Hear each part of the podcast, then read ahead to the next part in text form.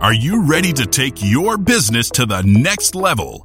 Every day, there are countless books and articles that are published offering the key on how to make your business a success. It's easy to feel overwhelmed trying to keep up and run your business. That's why Deb Creer created the Business Power Hour. Keep up on the latest trends, best practices, and techniques for how to make your business a success. Let the Business Power Hour do the heavy work for you.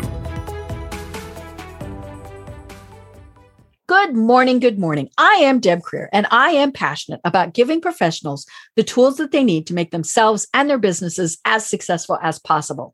And we're going to have so much fun today.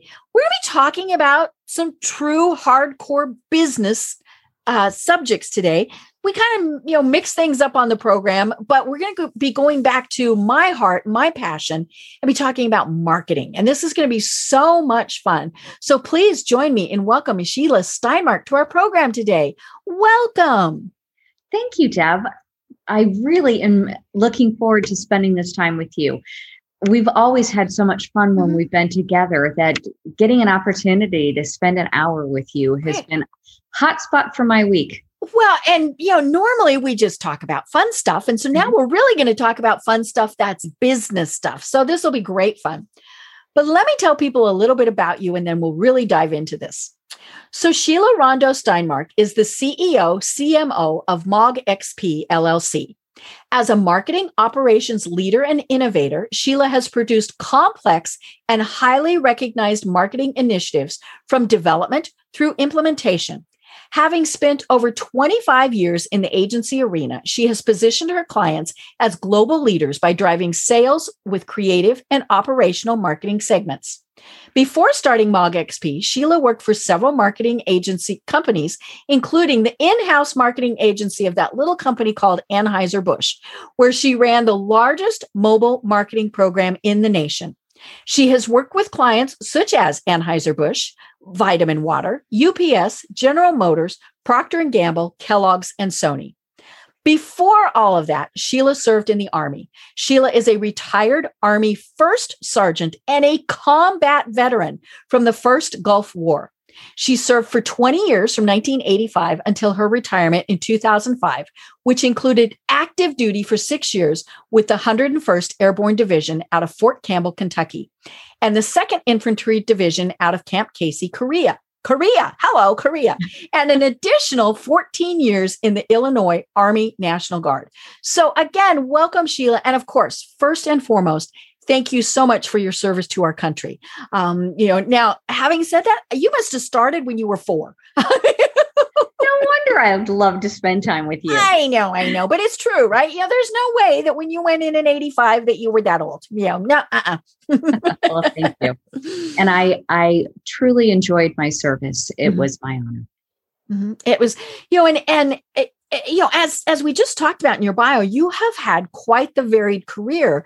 So tell us a little bit how it is that you got from being in the army to, you know, all of this and how you discovered that this is your passion in life. Well, I fell into it. It was a mistake. I, and I'm aging myself here, but I applied to an ad in the newspaper. Mm-hmm. I've done was, that. When mm-hmm. I was mm-hmm. coming off of active duty mm-hmm. and I was joining the Guard, mm-hmm um, I applied to a, an ad in the newspaper for mm-hmm. Anheuser-Busch. I lived in St. Mm-hmm. Louis, and that's where everybody wanted to work. Mm-hmm. So when I applied to it, it didn't say anything except it was an administrative manager position. Hmm. Mm-hmm. Well, the position happened to be for what at that time was called Busch Creative Services. Okay. And that was their in house agency. Mm-hmm. And I worked in the admin managing the secretarial group mm-hmm. and the the production assistants mm-hmm. for a while, and they had a little program called the Beer School, and they were having logistical issues with mm-hmm. it.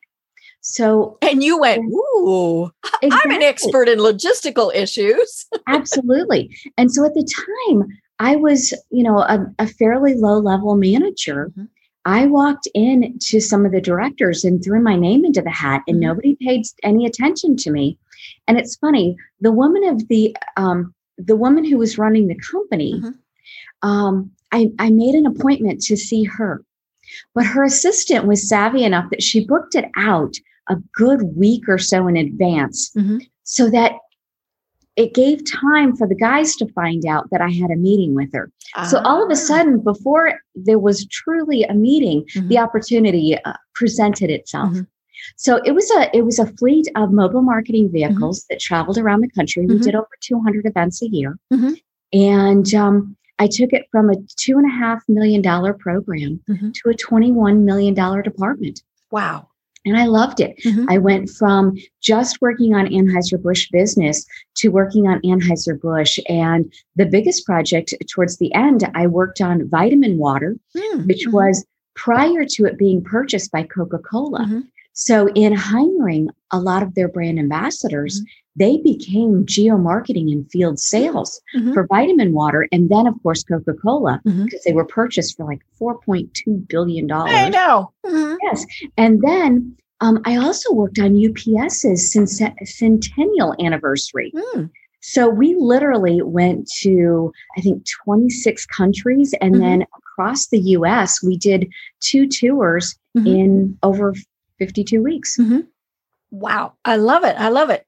Well, of course, my first question, you know, when you talk about doing mobile things with Anheuser-Busch is were the Clydesdales part of it? Absolutely. I did a program that was called Clydesdale Across America, mm. where we built out two mobiles, sent them mm-hmm. to opposite coasts, mm-hmm. and then they worked their way back so that the 4th of July, they were on the Eads Bridge mm. between St. Louis um, and actually Missouri mm-hmm, and mm-hmm. Illinois between St. Louis and East St. Louis, okay. and mm-hmm. it was fabulous. But it was a salute to the to the heroes. Mm-hmm. I love it, and, and of course, Anheuser Busch has always been yes. incredibly patriotic yes. um you know and and uh you know and and i mean like things like their their 9-11 ad that ran once um you know things like that. I mean oh i just got chills. Um you know and and you know and i mean it's just fun to see the horses. It's always been fun to see their advertising campaigns. Um you know and i say that as someone who's from colorado that has the other beer company you know there's you know there's Imagine lots of these that. little guys but yeah you know there's there's anheuser-busch and then there's coors um, you know, and and so, but it's it's always been fun because you know, even though they were obviously clearly very direct competitors, two totally different ways that they operated. Very much so. Very much so. And I had so much fun working at Anheuser-Busch. Mm-hmm. Um, when I did the the Here's to the Heroes program, mm-hmm. which was the Clydesdales across America, mm-hmm. I worked with a gentleman um, by the name of Rocky Sickmann. And mm-hmm. Rocky was one of the Marines. He was a Marine sergeant mm. who was one of the hostages held in Iran. Wow. And you want to talk about an honorable man mm. who just, you talk about chills. Mm-hmm. Um, the time that I spent with him after after being a combat veteran and mm-hmm. and getting an opportunity to do a program like that, I got to go places that I would have never mm-hmm. dreamed of going. You talk about the Clydesdales. I mean, mm-hmm. we went to the Olympics and we stayed mm-hmm. in the same place as the Clydesdales. Mm-hmm. And my daughter at the time was 18 months old. Oh. And I remember her waddling behind the um the Clydesdales and she of course couldn't ride them so instead they mm-hmm. kind of held her on the dalmatian they didn't right. mm-hmm. put her weight mm-hmm. on them but but she then followed the dalmatians around for the rest ah. of the ah. olympics mm-hmm. Right. Yeah, it's it's funny. A lot of people don't realize that there are actually multiple teams of horses and you know, in, in, several different places throughout the United States. You know, they've they've got one of the the at least one team, maybe two teams in Fort Collins, Colorado. Um, you know, and and uh, but we do think of them as as being you know the the home base there in, in St. Louis because they are. But um, but yeah, you know, I've I've certainly seen the Clydesdales in person numerous times, and you know, I grew up around big draft horses, but still you see them and you see all when when they have their finery on the bells you know and, and all of those and it's just like oh you know it's just always so cool they the Clydesdales live better than a lot of people do. Mm-hmm. Oh so yeah, I've I've seen their stables. It, yeah, mm-hmm. People are mm-hmm. concerned about oh putting dogs on or horses on shows and and all of that. Mm-hmm. These animals are taken mm-hmm. such great care of. Right. I was at a a show and one of the Clydesdales wasn't feeling well, oh. and they oh. literally put them mm-hmm. put the the Clydesdale on a plane and flew home. Yep. Oh yeah, yeah. I mean, it's it's clearly a big investment, um, you know, and and but the the people who work with them spend many many hours training them. Um, you know, it's not you know if for people who haven't been around horses of any type. I mean, they don't just do that. You know, they it it does take a lot of training, and especially with the Clydesdales, you know, because you know, you know, depending on how many are, are in the team, I mean, you know, it's it's a complicated process. I mean, the, the, the the team, you know, the the leader. I mean, he's sometimes got eight horses or more that he that he's trying to control. I actually got to ride on the Clydesdale Hitch in oh. the Calgary Stampede. Oh, how one fun. of the highlights of my career. Mm-hmm, mm-hmm, it yeah. was it was fabulous. Mm-hmm. But they are so well trained. But Anheuser Busch does everything first rate. Mm-hmm. When when I was there, um, the leadership that we received, the Mm-hmm. training that we received. And the opportunities that we got were second to none. Right. And so I feel very fortunate. You want to talk about passion? Mhm. I had the opportunity to soak that in and Mm-hmm. truly learn that level of excellence Mhm. that that there was no skimping on Mhm. anything it was either done right or it wasn't done Right. and so i got to take my military background of that phenomenal training and put it with that anheuser-busch training and to combine them to say okay this is the standard Mm-hmm. this is how it's done and while we can adjust as Mhm. needed because it is operations and logistics Right. and things do happen it's it's Mhm. live um, you can also look at it understanding that the first show has to be as in the same quality of Mhm. the very last show. Mhm. So when I am training people and I'm hiring, one of the things I look for is can you make me smile in 30 seconds? Mhm. Because if you can't make me smile in 30 seconds of an interview Mhm. when you are trying to make me like you, Mhm. what are you going to be like after 200 days Right. on the road? Mhm. Um, this is the 10th hour of the last day of the Mhm. trip, and it's 95 degrees Mhm. out. Can Yeah. you make me smile? hmm Great. I love it. I love it. Well, you know, one of the things that that strikes me when we're talking about this is pretty much through your career, at least, you know, the, the a good portion of it, you have been a very strong leader woman in a very male dominated area. I mean, you know, clearly the army is is incredibly male dominated. Um, and you know, and, and let's be honest, you know, Anheuser Busch, you know, and, and company. Yes. yeah, yeah, you know, it's it is very male dominated also. So, you know, how how has that been in being that, you know, and and I mean, you know, it's we've we've talked about this before, you know, in, in just chatting. How is it to to be a, a female in that role? Well, you have to hold your ground. Mm-hmm. So I don't look for any favors because I'm a female. Mhm. Um, I still did the things the guys did. The, Mhm. the guys in the army, I was going through a leadership course, and Mhm. and the one advantage I got was I knew which land nav post was mine because it was the one with the snake tied on it. I mean, those types of things. Mm-hmm. But it wasn't meant as harassment. It Right. was you're you're one of us, Mhm. and You can and take it. Huge, absolutely, Mhm. I could take it. Mhm. And, you know, I didn't have a choice when it Mhm. came to it. I needed to do the same things the Mhm. guys, which meant if I needed to run six miles a day, I ran six miles a day. Mhm. Now, I ended up with horrible knees over it, but I Mhm. ran six miles a day. Mhm. Um, but I also had fabulous mentors, and it- both in the Army and in at Anheuser Busch, Mhm. running a fleet of vehicles, no less. I had Mhm. I had guys who didn't like me being there. I had um, a business card flicked at me one day and told me to spec my own effing generator. Oh, Well, plus is Mhm. you know spending 20 years in the army, I Mhm. did know you knew what to do. Uh-huh. but I also had support of some of the other guys. I had Mhm. this retired um, Army Master Sergeant who just adopted me. I remember him coming up to me, and of course, you know, it's taboo now, but you know Mhm. what? Eh, Between friends, he walked up, he put his arm around me, and he said, Girl, I got you back.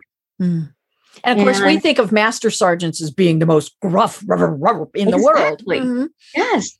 And and he would not let me fail. Mhm. So he always had my back. Mhm. I had leaders who had my back. I had team members that that always were there for me Mhm. and gave the extra mile because they were going to prove everybody wrong. Mhm. I had clients who took an oppor- who, t- who took a chance and gave me opportunities where they had to sign off on me.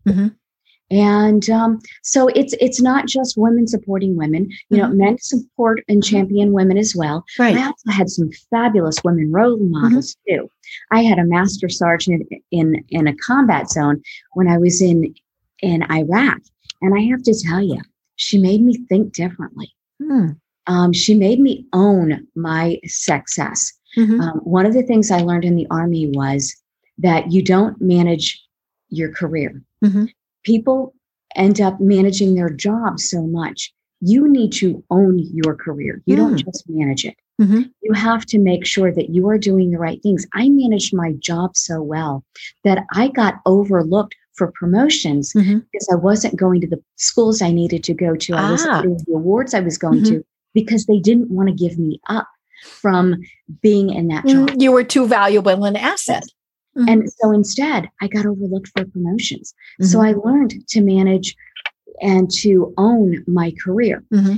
knowing that at Anheuser-Busch, I worked for a fabulous woman mm-hmm. who um, she kind of helped me grow into my the acronym that I use the most. And the military is all about acronyms. Mm-hmm. But I was called the B word, and I don't know if I'm allowed to say that here, but I was called a bitch so mm-hmm. often mm-hmm. that we decided it stood for boys, I'll take charge here. Ah, mm-hmm. and I had to own it. And it wasn't mm-hmm. about how I acted, it mm-hmm. was about knowing that either I'm going to lead or I have mm-hmm. to follow. And so if I have a plan and I want to succeed, then I better be leading. Right. Yeah, it's it's interesting. I've talked with several guests recently about imposter syndrome and and especially for women who feel like if they're in a leadership position they have to be just one of the guys. Um you know and and we you know we we wear suits. We do you know i've i've i mean i know people women who deliberately lower their voice. I mean you know all sorts of things. And you know or or they go to the extreme. I mean they they are the b word um you know because they're going to take charge how did you find them you know and and because uh, you know you clearly were incredibly successful and i think it's you know not because of those things it's because you were you mm-hmm.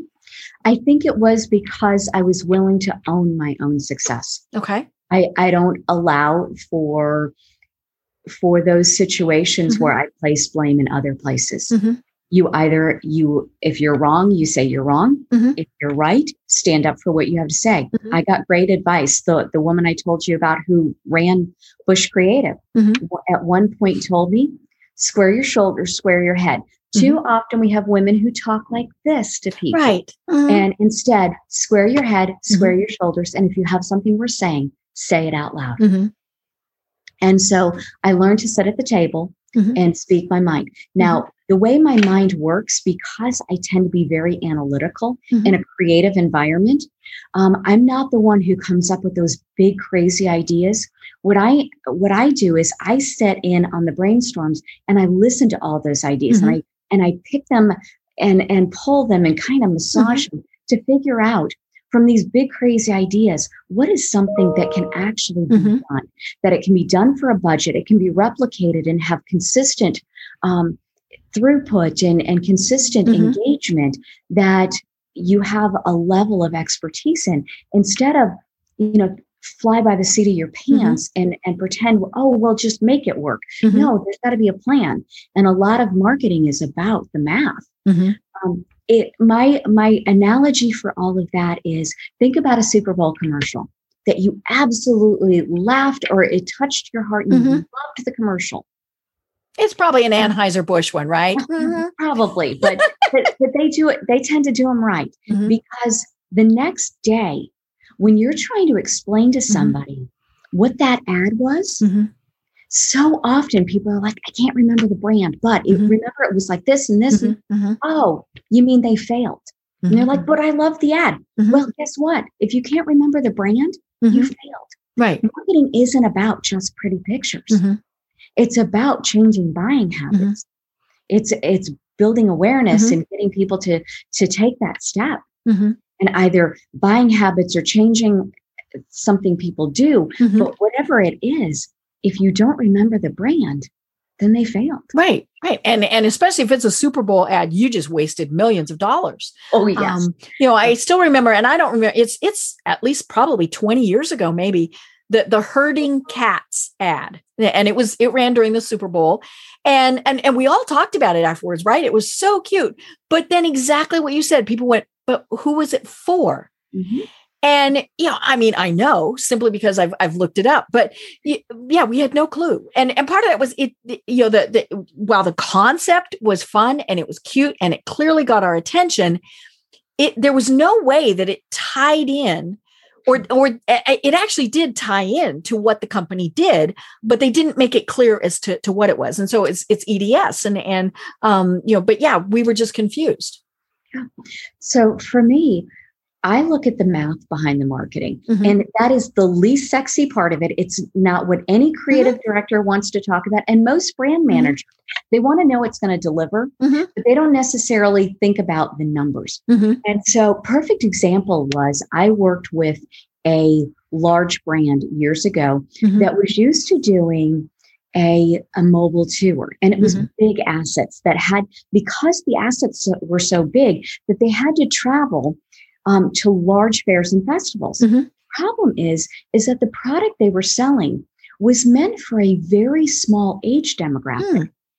And so you pay for every person who goes to the event. Mm-hmm. So it's based on throughput at the event. And if the event is supposed to see 2 million people, then you are paying based on knowing mm-hmm. that 200, 2 million people are going to go. Right. So knowing that only 5% of that population would actually purchase your product, mm-hmm.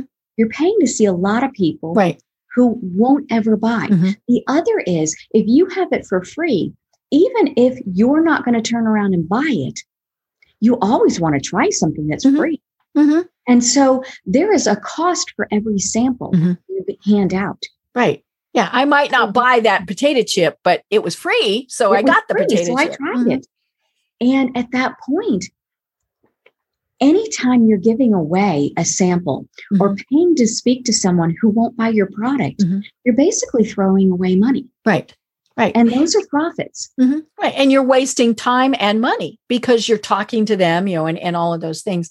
Yeah. You know, it, it's one of the things that, that I always tell people when we talk marketing is, you know, the, the absolute, you know, one of the very first things you have to do is you have to know who your audience is.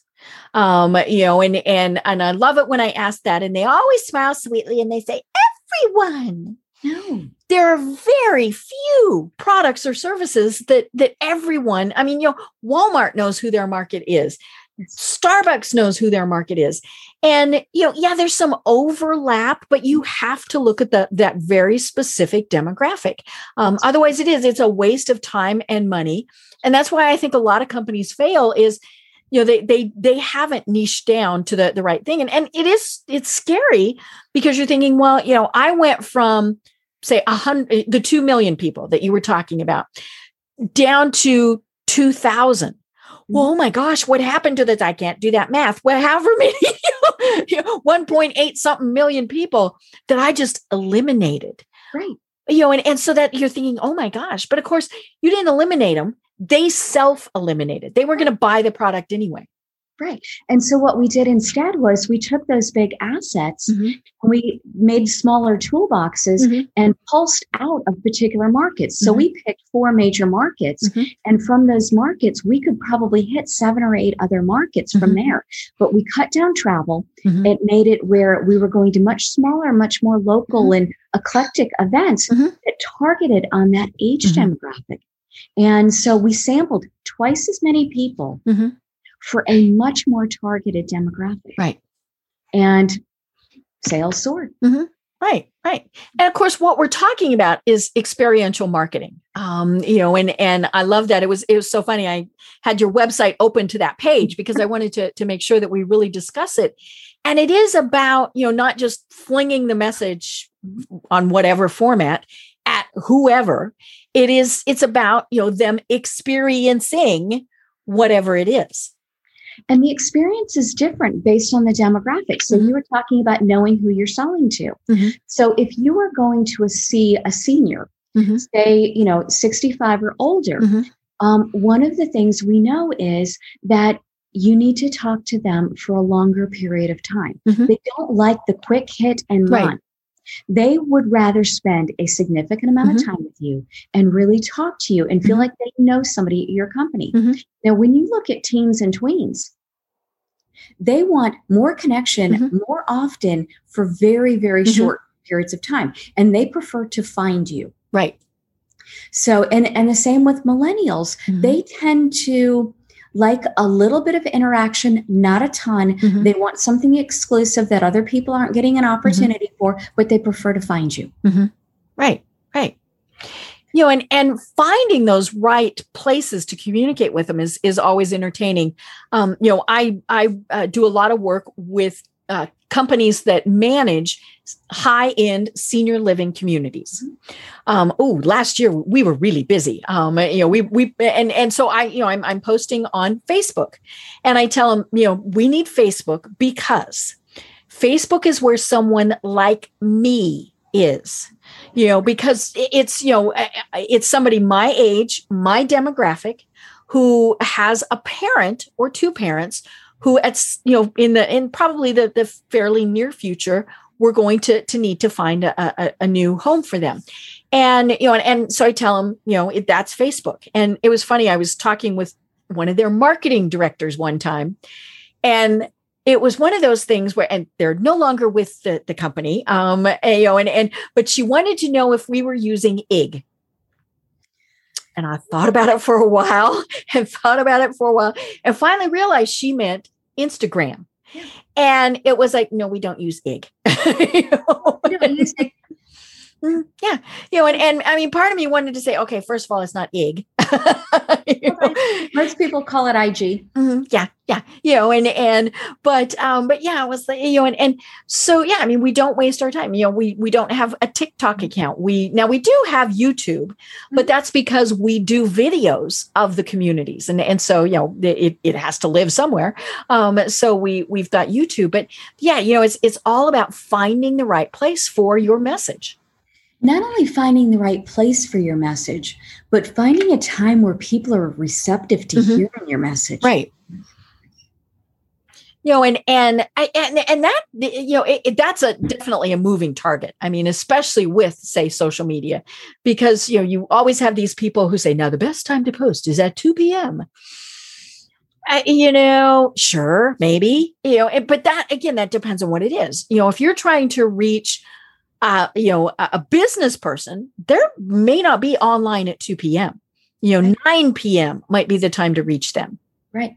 Or if it's a senior executive, mm-hmm. it might be really early in the morning. Right. Mm-hmm. Yeah, I remember years ago I worked for the American Cancer Society, and and that was my very first job where I was doing public relations, and and um, you know this was in in Denver, and we had a great relationship with the, the TV stations that that were there in Denver, and you know there was a campaign that we were running on breast cancer awareness, and it was specifically targeting younger women because that is you know that at, and, and especially at, at, that point it was um, you know it was a rising demographic of, of women who were being diagnosed. And so we went to one of the stations and, and at that point they had to give away a certain number of uh, ad space you know uh, uh, uh, per day. And so they said oh this is such a great thing. We want to do it at noon and 6 p.m during the news. And we said no. And they were like but that's the best time. And we said no we ended up running our ads at 2 a.m. Mm-hmm. because we were targeting really, I mean, we really niched down on this one new mothers. Uh-huh. And that was when they were up feeding the kid, the kid, the child, the baby. Um, and and we're sitting there watching TV you know, and, and of course, this was long before we had 300, 3,000 television channels. Um, but yeah, they were sitting there watching TV at 2 a.m., feeding the baby. And that was when they saw our message. And, and of course, you know, we, we got a huge return on it because we knew exactly when we needed to be mm-hmm. on, on, you know, right in front of them. Yeah. It absolutely. It's about right time, right place, mm-hmm. right message. Mm-hmm. Right, right. So tell us more about what experiential marketing is. Because we're, we're about halfway through the program. So now's a, a great time to, to talk about that.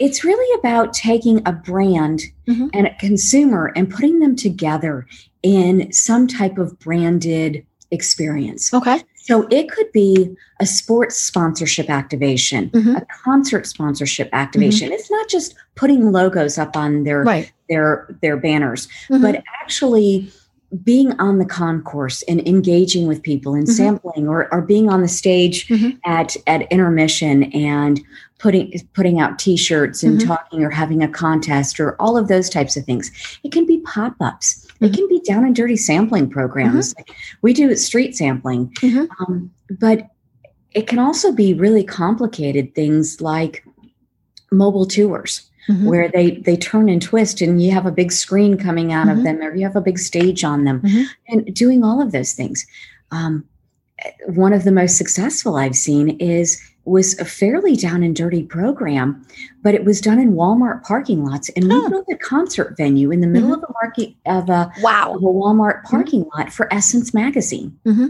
And so we would start at three o'clock in the afternoon mm-hmm. and we would go until midnight, one o'clock get a little bit of sleep, mm-hmm. finish up in the morning, mm-hmm. and the concert would start mm-hmm. at at noon mm-hmm. and go until six p.m. Mm-hmm. and shut it down. And we were off the parking lot by mm-hmm. by midnight. But in doing that, we'd have five or six different brands, and each of them would have different types of displays going on mm-hmm. within their their booth space. Mm-hmm. But each of them got time on the stage, mm-hmm. so we would pick talent to to either you know for the music, for conversations, mm-hmm. for fashion shows, all kinds of things. Mm-hmm. But it was an amazing opportunity to to bring things to communities and get conversations started. Mm-hmm.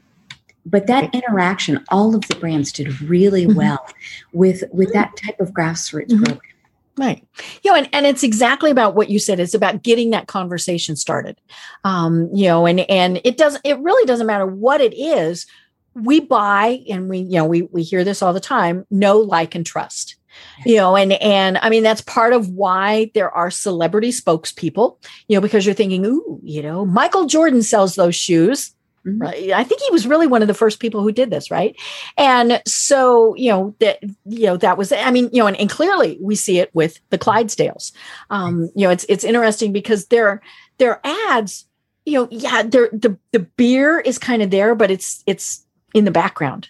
Right. um you know and and and i mean sometimes the, beer isn't even there. I mean you're just seeing the logos and things because we're telling the story of the puppy and you know all of those various things. But it's it's the warm fuzzy that you get from it. And i mean and and yeah anheuser-busch has cornered the market on the warm fuzzies. Um you know you see their ads and it's always like oh my gosh. But then when you're in the store that memory triggers. Mm-hmm. And when you're picking between the products, it's like, oh, they had the cute puppy commercial and you buy their beer, right? Yeah. But it's also about being authentic. Mm-hmm. So there is a history with the Clydesdales. Right. Yes. And the Clydesdales are, mm-hmm. they actually delivered the first case of beer after prohibition mm-hmm. to the White House. Right. Mm-hmm. So there's that history. So they mm-hmm. can authentically talk about that. Just like when I am working with a client who wants to work with a charity. Mm-hmm. It's about picking the charity right. and the brand that that live together mm-hmm. comfortably. Mm-hmm. Right. Some some brands aspire to work with certain charities that they're not an authentic right. It doesn't match. It. Mm-hmm. Yeah. Yeah. So I was fortunate enough that I worked with Folds of Honor mm-hmm. on behalf of Rite Aid. Mm-hmm. And at the time, they were also working with Anheuser-Busch. Mm-hmm and it was it was a great pairing. Um, Anheuser-Busch and, and Rite Aid, of course, mm-hmm. didn't necessarily um, coexist on any signage because mm-hmm. it was it was done. That's just kind of a confusing message. Yeah. Mm-hmm. But the both brands really stand for the same thing mm-hmm. that Folds of Honor does. Mm-hmm. Folds of Honor is a military focused mm-hmm. charity. It is a national reach where both of those brands are nationally reaching brands. They are a little blue collar in mm-hmm. some areas, um, at the same time progressive in in mm-hmm. others, and very much like like Folds of Honor, mm-hmm. where Folds of Honor they are doing great things in the community, um, but it tends to be um, very mil- it is all military focused, mm-hmm. but it's also about the children mm-hmm. and So when you start looking through those scenarios, mm-hmm. It's it's a really nice fit, mm-hmm. but it's authentic to both of the brands. Right. That neither of them are are a hard re- reach where you're like, mm, I didn't see that. Mm-hmm. Right. Yeah. And and you know, we're talking about cause marketing, and it is you know you have to figure out what that good fit is you know I, I, mentioned that i worked for the american cancer society we had a company come to us that in their mind it made sense in our mind we said oh no not so much mm-hmm. hooters hooters thought that that would be a very good thing for them to do promotions um, for the american cancer society. And uh, you know and and i mean they wanted to to be working on breast cancer stuff okay i mean we could see how they thought there was a tie-in but you know uh, the the organization you know that just really wasn't something that that we felt comfortable with but you know it, it is kind of those things and you know we certainly said now if you want to do it and raise money for us but not have our name on it sure but you know that was um, but yeah you you have to find out what that good fit is um, you know and and and it's funny i've been talking about this with with my guests also is cause marketing and and and affiliating your business with nonprofits is also a great way for employees to, to very much engage. It's a, it's a great way for them to feel like they're part of the community, that they're giving back. I mean, you know, we we hear so much about that's what's important to millennials. It's important to all of us. Um, you know, and and so we look at things like that. But um, you know, it's it's just ways to uh, you know to to to really get your message and and but to more importantly be supportive in the community. And from a PR perspective which is my background of course I always see that as good because you're you're kind of building that good bank. Um you know so if something goes wrong, people are like, hey, yeah, but these are the people who supported Children's Hospital or, you know, things like that. And and so it's but you know, it, it always should be a good tie-in though, not just, hey, you know, this is this is the flavor of the month or things like that. Brands and their causes need to be better about knowing how to help one mm-hmm. another.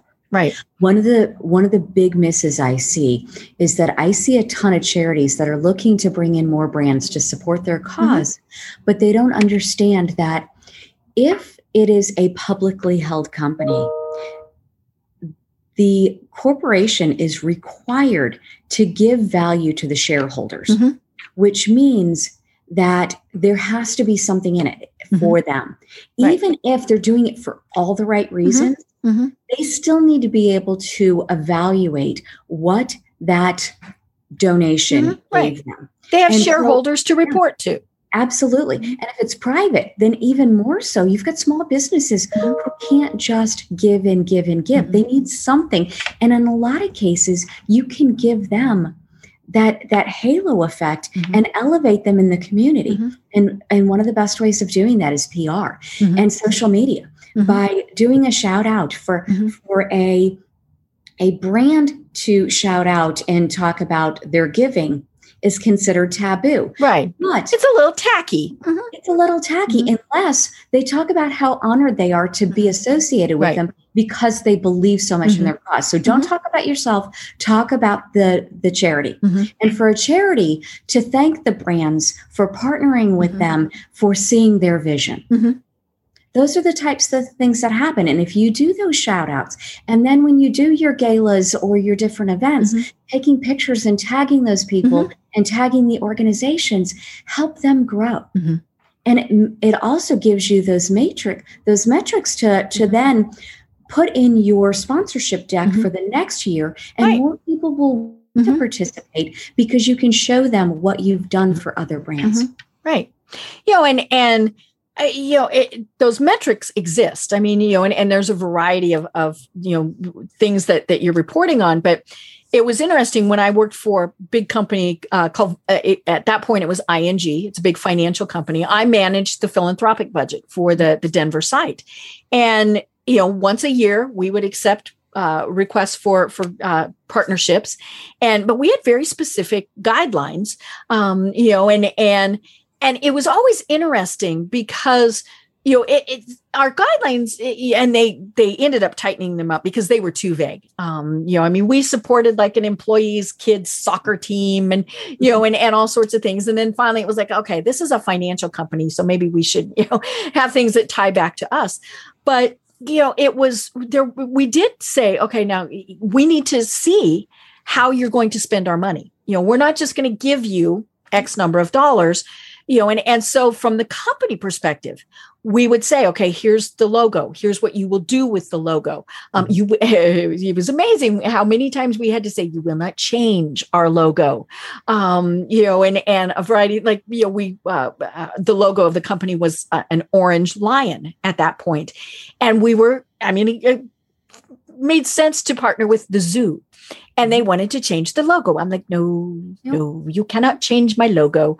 Um, and you and they wanted to have actually they wanted to have baby lions, and it was like, no, no, can't do that. It is very cute, but um, but you know, we had all of these things, and and from the you know, it, it just it, it made sense to have those guidelines because then people didn't get confused right. um, you know and and but it was it, it, it established what both sides were expecting um, mm-hmm. you know and and we you know we always ask them you know you here's what you're going to have to give us back um, you know even if it was just we need pictures you know, like right. the softball team you know when when we sponsored that okay we need to see pictures of the softball team that we can post in the cafeteria yeah you know and one of, one of the best programs that i saw as far as cause marketing was many years ago. I worked on a program that was Capital One and Junior Achievement. Mm, mm-hmm. And Junior Achievement um, went to Capital One. They decided to partner on what they called um, fin- Finance Park. Mm-hmm. And what they did was um, they put together a location within their junior achievement space mm-hmm that allowed them to invite um, at that time i think it was middle schoolers mm-hmm. to come in and they would get a portfolio on on who their what their life was ah. and they were teaching mm-hmm. them that based on what they spent on education mm-hmm. and what their education level was and how many children they had mm-hmm. and where they went on vacation and how they spent their money on groceries and, mm-hmm. and all these different things what car they drove mm-hmm depend on how much money mm-hmm. they had to buy the necessities right. and then whether or not they had money to save mm-hmm. and it was mm-hmm. it was beautifully done mm-hmm. it taught them how to to um, keep a checkbook and mm-hmm. and all of those types of things but then we also built a mobile version of it and took it out on the road but it was a fabulous program that capital one could go into schools and talk about finance right how brilliant was that yeah you know, and I mean, uh, it, one of the things, I mean, we're talking about programs that were thousands of dollars, you know, hundreds of thousands in, in some cases. It can be something small too, uh, you know, and, and I mean, that's the thing that, you know, small business owners can, can remember is there are some, some things that, you know, as maybe you're the one person in your business you're the only person. Mm-hmm. well could you be a tutor? Could you um you know could you buy a band instrument? You know you, you might not be able to, to sponsor the whole orchestra but maybe you could buy a flute you know and you know and, and these things. And and so it's it's something that I think, you know, it doesn't matter what the size of the company is. And yes, there is, you know, the altruistic, hey, you know, look what we've done type of, of thing. But again, it's it needs to match what you're doing um, with with what your goals and your mission are absolutely for a small business you know i have a a nice agency going and I love my team. Mm-hmm. But during COVID, a lot of it was me doing consulting. I mean, mm-hmm. Events went away. Mm-hmm. mm-hmm. One of the things I made a point to do was to do speaking engagements mm-hmm. where I could educate right. small business mm-hmm. owners on marketing whether I got anything mm-hmm. out of it or not, it didn't matter. Mm-hmm. It was about giving back. Mm-hmm. And it at the same time, it allows me to elevate my brand. Mm-hmm. It associates me with other business mm-hmm. owners. Those are all good things for mm-hmm. business owners. Right. You know, and, and the nice thing is we are coming back um, you know with, with, things and and so you know it's a good time for companies because you know i mean we had for the most part a year where we were down. I mean, you know, here in Atlanta, you know, they started stuff back up in March of 2020. And so, you know, they've they've been having, you know, business events and things like that. But I think many people took that pause Mm-hmm. to really rethink about okay now what are we going to do? And you know and, and who are we going to support? Uh, you know and, and what makes sense especially going forward with you know there are still covid concerns and, and things like that. And and so you can't do at least probably for you know a while you can't do the things you did. And and you know and, and then of course we have you know maybe your workforce is working from home. So you know where you used to do you know maybe go build a, a habitat for humanity home well that's not going to work. So you know what what is going to make sense? Um you know and, and one of the things that we also learned when i worked for ing was we asked the employees what's important to you and and we would have them vote every year on you know what what are we going to support this year and and they would pick usually three you know we gave them you know we we take the top 3 and and we'd say okay that's where we're going to focus our money because that's what's important to the employees mm-hmm. and not just about it's it's great when you can involve the employees mm-hmm. and so on but but there are also some great types of organizations that just match up with mm-hmm. your business so right. well Mm-hmm. I have the privilege of working with Thunder Shirts. Mm-hmm. And Thunder Shirts coming out of COVID, mm-hmm. you know, they don't want to go to big events and mm-hmm. totally get that. Right. Um, but instead of going to big events, mm-hmm. they are going to shelters mm-hmm. and educating shelters on their products because there are so many dogs with anxiety. Right. Right. And in doing that, they are celebrating the people who have been mm-hmm. taking care of our puppies mm-hmm. when when things shut down and and at the beginning people were were really out looking for dogs mm-hmm. you know pre at the beginning of covid now at the end they're finding that people are going back to work and they're having issues yeah and dogs. and the unfortunately and, the dogs are being taken back to shelters and so they're trying to mm-hmm. educate them that there's some solutions mm-hmm. to prevent that from happening and let us educate you so that mm-hmm. you can educate the people that that have adopted from mm-hmm. you to have a better result.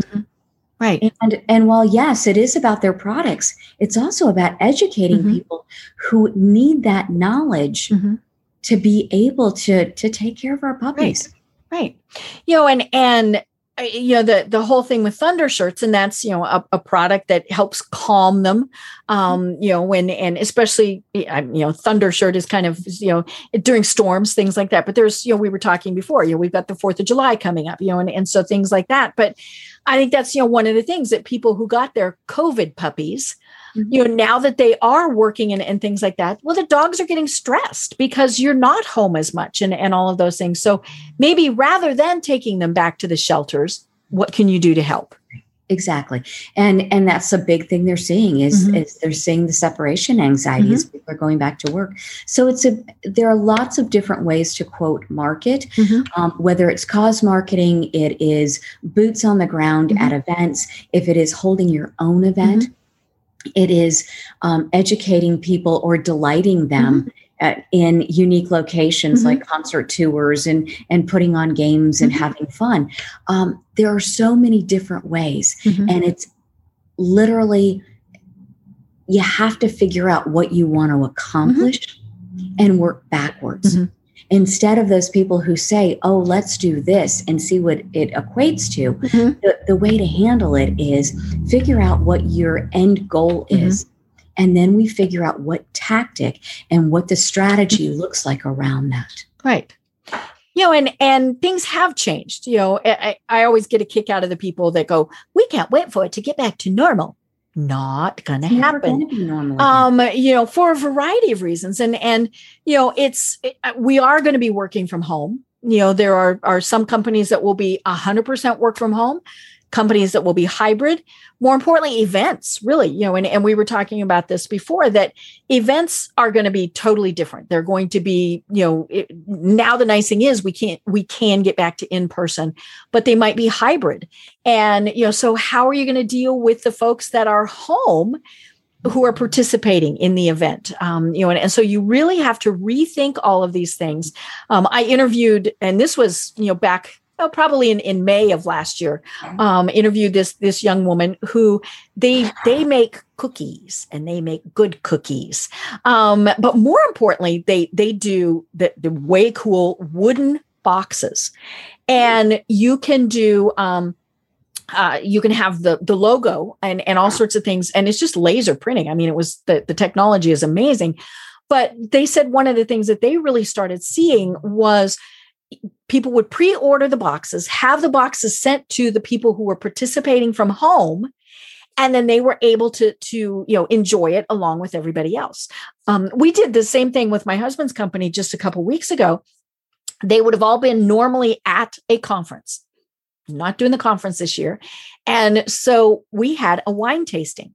And so they sent us three bottles of wine. They were just the half bottles whatever there's some special term for that but the, the little bottles of three different types of wine and then food. So we had cheese, we had fruits, you know, and and and things like that.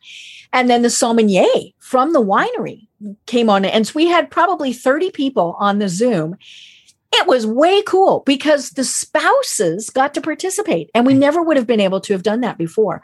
Um, you know, I've I've you know followed the the winery on my Facebook page. I mean, all sorts of things um, because it was just it was, but it was somebody saying, "Hey, you know, what can we do to still get people engaged and and do this in a fun way?" And it really was a lot of fun.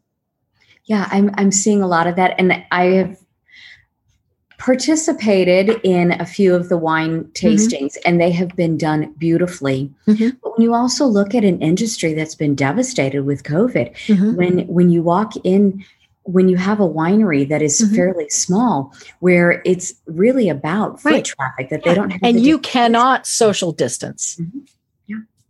And this is the best option for them i really think there's going to be a huge shift mm-hmm. in how events are done in the future and i think mm-hmm. it's there's a big divide between how they're going to be done for business mm-hmm. versus personal mm-hmm. i expect that people want to see each other face to face Oh yeah, I miss people. Absolutely. There will be some people who will want to do it remotely mm-hmm. because mm-hmm. of caution and mm-hmm. medical issues mm-hmm. and and, and it's those, easier. Oh my gosh. Absolutely. um, but a lot of people are craving that interaction. Mm-hmm. And so mm-hmm. brands need to move pretty quickly on that because now is the time. But in addition to that, as as we move forward, I think people are going to enjoy those events more and think mm-hmm. about them more and mm-hmm. not take it for granted. Mm-hmm. But for the business side, when you have corporations who have not had to spend the millions of dollars on mm-hmm. travel that they've done in the past right. and know that they mm-hmm. are still getting the things that they need, they're mm-hmm. connecting with the vendor partners that they need to or the potential clients that they need to by doing it remotely I think a lot of business travel is going to go away. Oh, definitely. Um, you know, and and I think especially you know the, the the type where it was well you know we just went to see him every couple weeks to check in um, you know i used to do those type of trips mm-hmm. every six when i i worked for an agency in colorado every six weeks we flew to Los Angeles because that's where some of our clients were. And it really was to check in. Mm-hmm. Um, you know, and and now that I mean, now granted, this was long enough ago that we didn't have this type of technology, but yeah, you know, when we can do it this way, it, it saves so much, you know, because we're not having those expenses. The, the travel time we're now sitting in our office working um, you know all of those various things and, and even with local things you know i i have not been to an in-person networking event since February of, of 2020.